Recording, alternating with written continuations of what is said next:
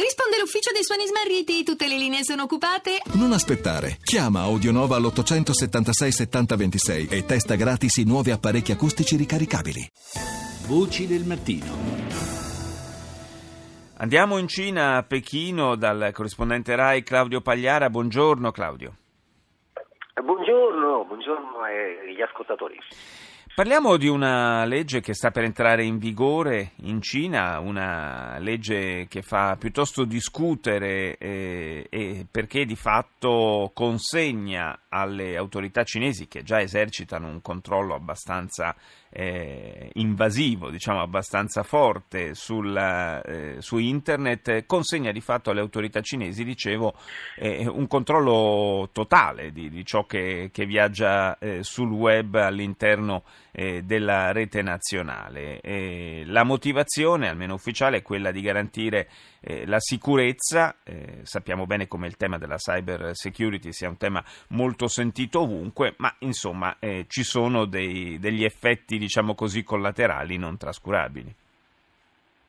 Eh, sì, certamente la legge entrerà in vigore effettivamente il primo giugno, cioè domani, ed è una legge eh, mh, nei suoi termini abbastanza imprecisi eh, e dunque anche soggetta ad applicazioni variabili, come peraltro spesso avviene in questo eh, campo mutevole che è l'informazione online per quanto riguarda le leggi e regolamenti che la Cina approva, ma in buona sostanza se dobbiamo stare alla lettera uh, della legge, cioè se questa legge venisse applicata rigorosamente, eh, di fatto da domani eh, chiunque ha un uh, sito che si può configurare come informazione eh, sul web cinese deve chiedere e ottenere dalle autorità eh, una licenza per poter eh, continuare a informare attraverso il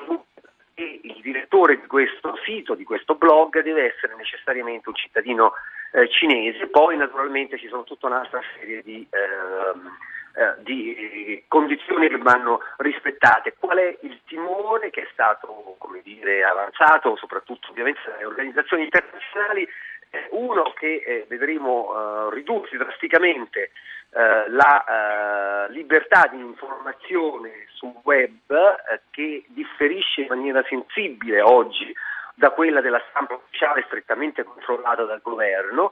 E numero due il rischio ehm, anche perché le informazioni verranno immagazzinate necessariamente anche quelle prodotte ehm, da eh, vogliamo, siti internazionali sì. verranno immagazzinate nelle, nelle, banche dati in Cina e eh, quindi il rischio anche che eh, opinioni magari scambiate in maniera privata tra gruppi ristretti possano servire, eh, possano servire a, ehm, eh, alle autorità per incriminare e arrestare cittadini che hanno espresso opinioni eh, dissonanti con quella che è eh, la, eh, la, retorica ufficiale. È certo. accaduto peraltro recentemente che un internauta, per aver usato un epiteto nei confronti del presidente Jinping che è considerato vietato, ha ottenuto una condanna di due anni di carcere.